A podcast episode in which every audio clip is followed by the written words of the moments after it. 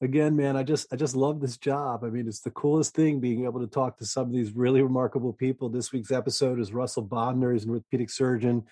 I was really trained in sports medicine. He's been in practice for over 30 years and now really has has sort of transitioned into total joint replacement. He tells this remarkable story how he worked with Larry Dorr, who is obviously, you know, was one of the titans and legends of arthroplasty. He passed in December of this past year the two of them worked together on this whole sagittal coronal way of identifying the acetabulum and they were doing emails back and forth and it's just the coolest story. He's a man after my own heart. He absolutely loves innovation. He's swimming uphill. Here really really trying to make a difference. Uh, at the end we we laugh and i'm going to tell you right now the fro hashtag follow the bod. It's a great episode. Please enjoy. Hashtag follow the fro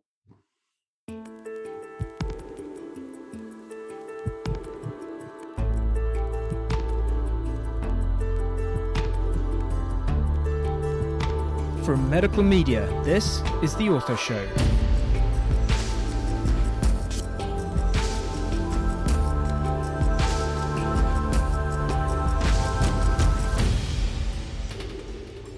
Hello, world. Dr. Scott Sigman, your favorite opioid sparing orthopedic surgeon, here for another episode of the Ortho Show podcast, where we bring you the best of the best I'm super excited. We are going to the Midwest today, which is some of my favorite people on the planet with Dr. Russell Bodner, who's an orthopedic surgeon.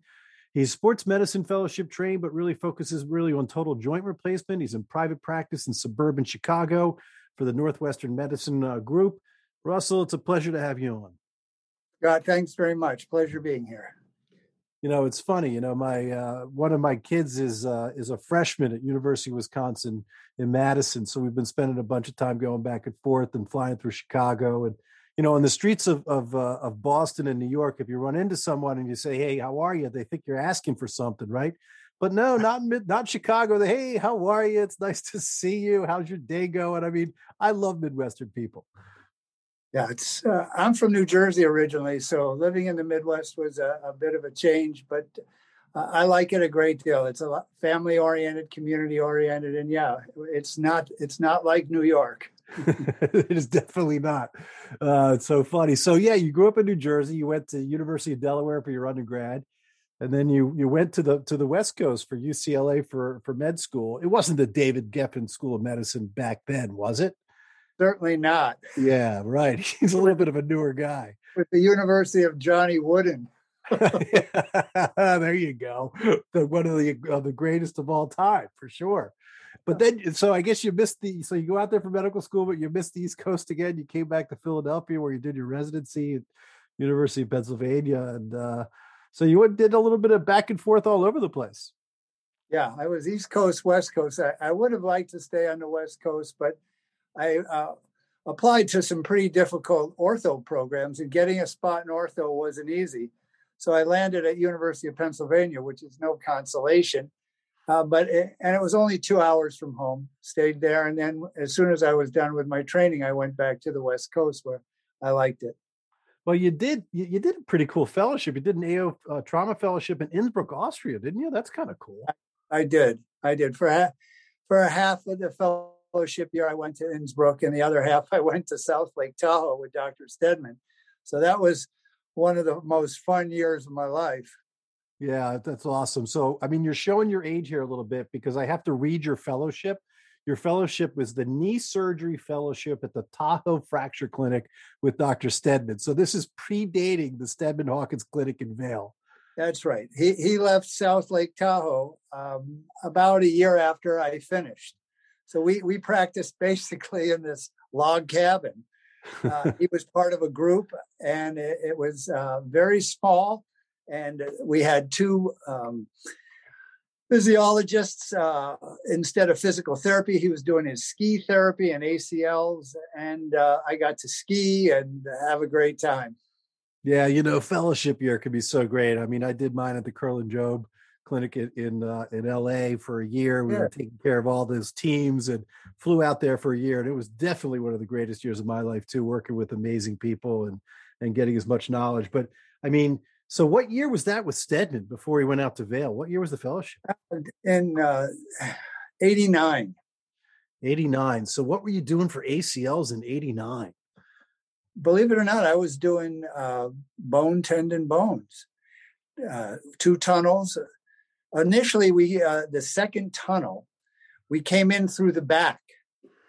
And some people still kind of have one that comes laterally and you can shoot around the corner. We used to dig it through the back of the joint and pull it against the spot and drill from outside in. So mm-hmm, a double mm-hmm and then we would just put a screw, a metal screw, down the femoral tunnel to fix it on that side. So it's not all that much different. Yeah, we just put the tunnels in a little different places these days compared to those vertical tunnels that we were putting in back in those days. Well, the transtibial yeah. tunnel was the vertical tunnel. When you when you tried to just reach up through the tibial tunnel and drill straight up. We did that for I did that for about 3 years uh, because it was in vogue and then I abandoned that because I said, you know, I, I just don't think they're going in the right spot. Yeah, no, we the one thing about ACLs, we've been doing them for a long time. We make a lot of changes. Sometimes we go back to what we were doing before, but uh, you know, we're doing our best to try and figure it out. Now we, you know, you could potentially grow a new ACL. So there's a lot of cool new techniques that are out there. But I think probably the biggest difference in 89, you know, I started uh I started my program, what was it, 90 uh, 91 to 95 i was in residency so we had just started learning that you know you couldn't couldn't immobilize or cast these people that you had to start getting them moving right? That was uh Shelbourne's data from indianapolis where he showed that the people that weren't compliant were moving were doing better than the ones that they were trying to immobilize. Yeah i i have two stories for that. One when i i went to the university of pennsylvania and the guy there was joe torg. And uh I remember as a medical student doing a rotation with him, and a guy came in in a cast from somewhere. He'd been encasted for like, I don't know, eight weeks. They cut this leg out of the cast, and it looked like a toothpick, absolutely hard as a rock. And I said, How is this person ever going to do any sports ever again? I mean, it was it was tremendous with incisions up the inner side, up the outer side, each about a foot long. So th- then I knew this has got to get better than that. And the second was Dr. Steadman was with Shelbourne was actually very instrumental in uh, post-op ACL rehab. That was one of his strengths.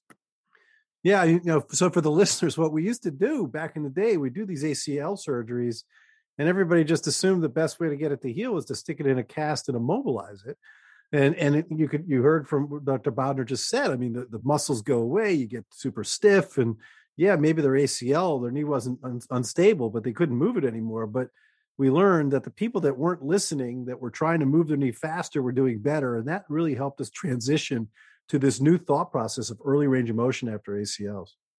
Yeah, the, the other thing was that traditionally the tibial tunnel was put in a little too anterior, and so they couldn't get extension you know it, it, so we learned we learned. Yeah yeah no and we're we're still learning i mean it's uh there's some amazing things greg DiFelice is doing acl repair you know primary repair for the right patient with the right acl tear using these newer technologies where you have anchors where you can use basically rotator cuff surgical intervention technique to be able to repair the acl now you've got Miach which is going to basically use a collagen implant that can help just restore so it's like it, there's a lot of crazy, really positive science that's happening around ACL uh, uh, surgery. But one thing is for sure, in your 34 years and in, in my like 27 years, uh, it has definitely evolved. It has not stayed the same. That's for sure. No doubt. So, so then you head out to California, right, for a period of time. Didn't you get a job out in like Santa Rosa, California for a while? 11 and a half years. Mm-hmm and then you decided to come back to Chicago. How was the move from California to Chicago? Tell us about that. Well, I remember being in Santa Rosa, which had a beautiful climate. And um, for a lot of reasons, I decided that I wanted to leave the community. And uh, I met my friends who were practicing here in Illinois, and I visited and decided to leave. And I set up, I'm going to start January of 2001. So we're sitting in the surgeon's lounge and there's a blizzard on television in the Midwest. you're going, you're going to be moving there, right? And I said, uh, I guess I am. Sure I mean, enough, leaving that sunny California weather. The weather change is the biggest change for me. No, no doubt. I never really got used to winters, though. Uh, I deal with it. Yeah, I'm sure. And so, so then you, you know, you were in Chicago for a while with with one group for almost two decades, and apparently you just made a move now to to another group, unless it's been bought or renamed. Bought out. Okay. Yeah, there you go. That happens a lot these days. Yes, they bought our hospital system, and within a couple years, they uh, bought us too. So, were you hospital employed at the time when when the purchase happened, or private no, we practice?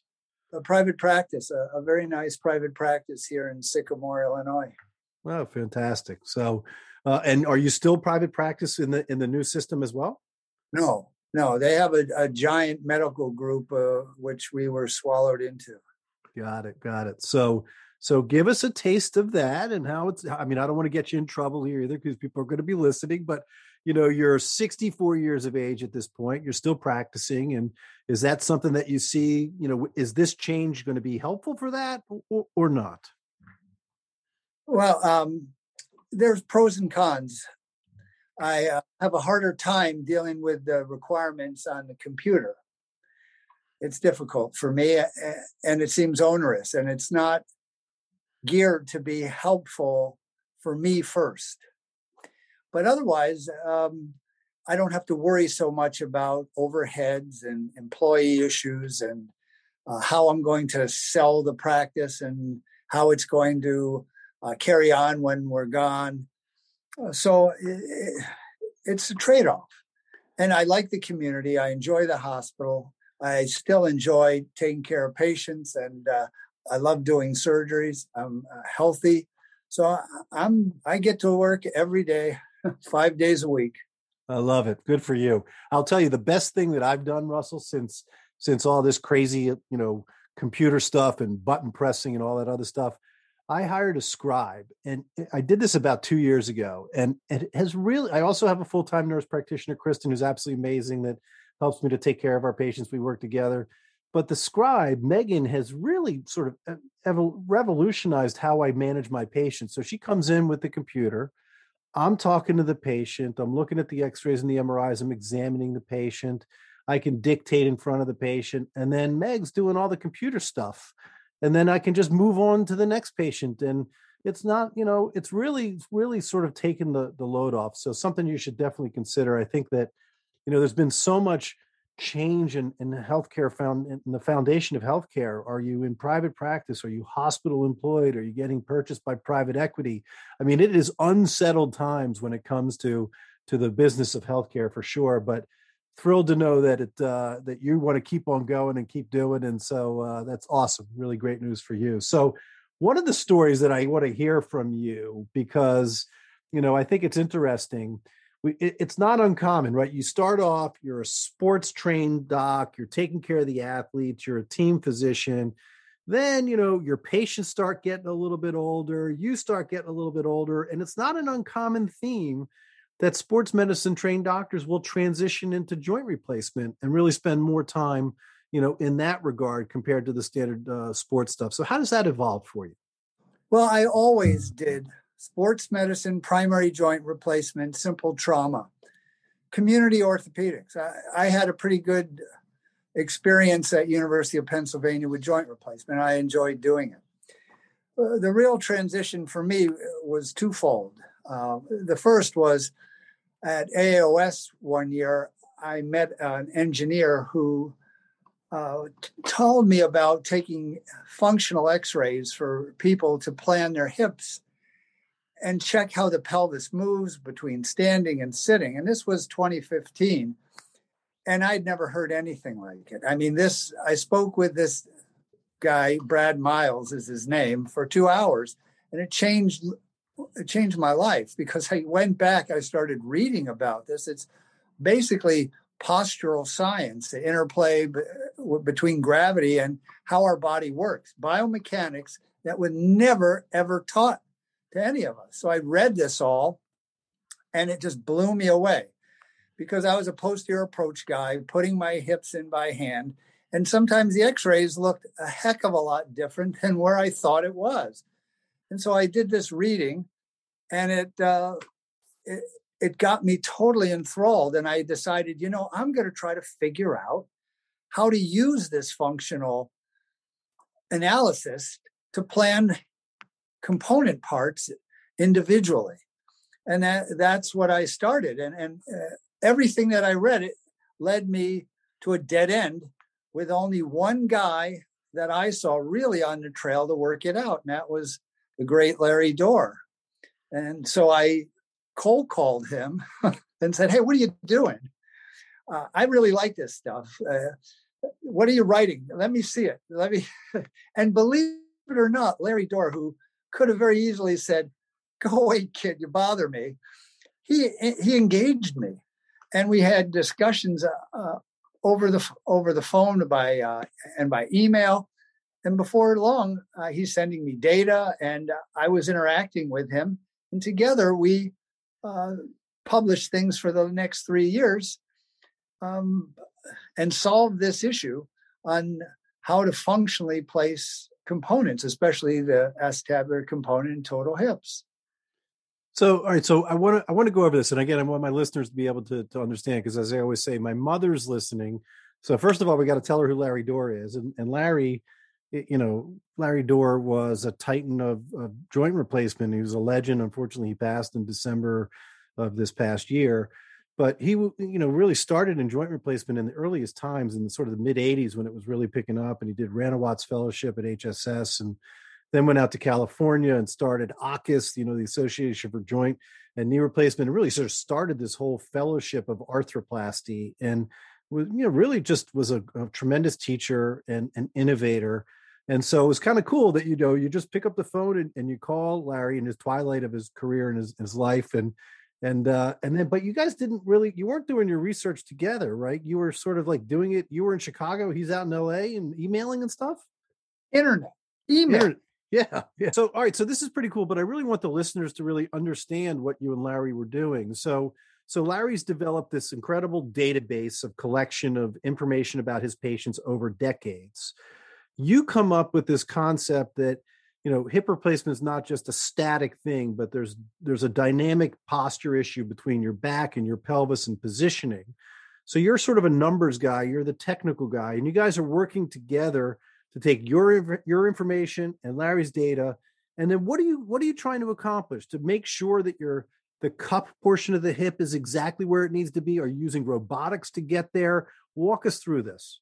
The um, answer to where does the cup go has been the biggest mystery in hip replacement surgery for the last half century. Dr. Dorr started writing articles on uh, dislocations in the early 80s. And he worked for his whole life on solving that problem, as well as uh, contributing so many other things. And uh, we, we finally have a, a z- recommendations, but it's very foreign for hip surgeons to take lateral views of the pelvis and then take them in more than one position and then measure angles on them. They just, uh, the tra- tradition has been hey, doc, where do you like to put your cup? Like the doctor's preference is really what matters. And it doesn't really matter.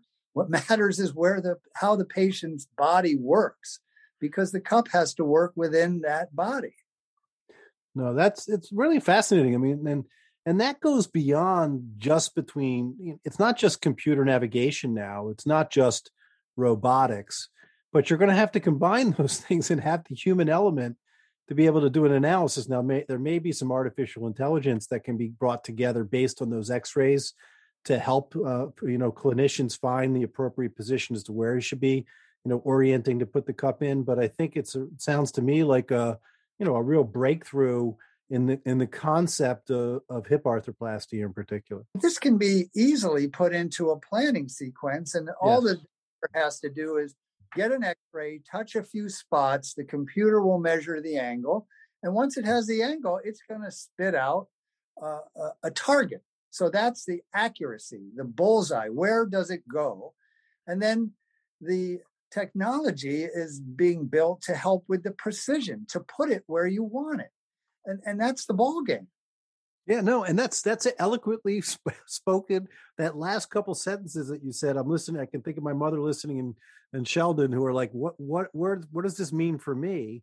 Well, what this means for me is that we have some really incredible technology that's made its way into the operating room that has been very slow to get there. If you think about the supercomputer in your hand that you're looking on right now for Zoom and the technology that's there and, and how long it's taken for us to be able to use this type of information in the operating room. But it is that technology and with the hard work of yourself and Dr. Dorr and and putting in the time and and and, and sort of pioneering this, it will help our patients to hopefully have better clinical outcomes and improved ability to walk around after a hip replacement. That's what that's what I want to do. That's what excites me every day is that I want to get to the point where I can influence the planning and help create the operation that can help hundreds of thousands of people versus the few that I do myself. I mean, I I had to to use my data, believe it or not, I had to devise my own operation. I put my cups in from the side with the patient on their side using x-ray on their side because I, I can put a functional cup in there and then flip the C-arm around to the AP plane to check what everybody has always done forever. But my cup is functionally positioned.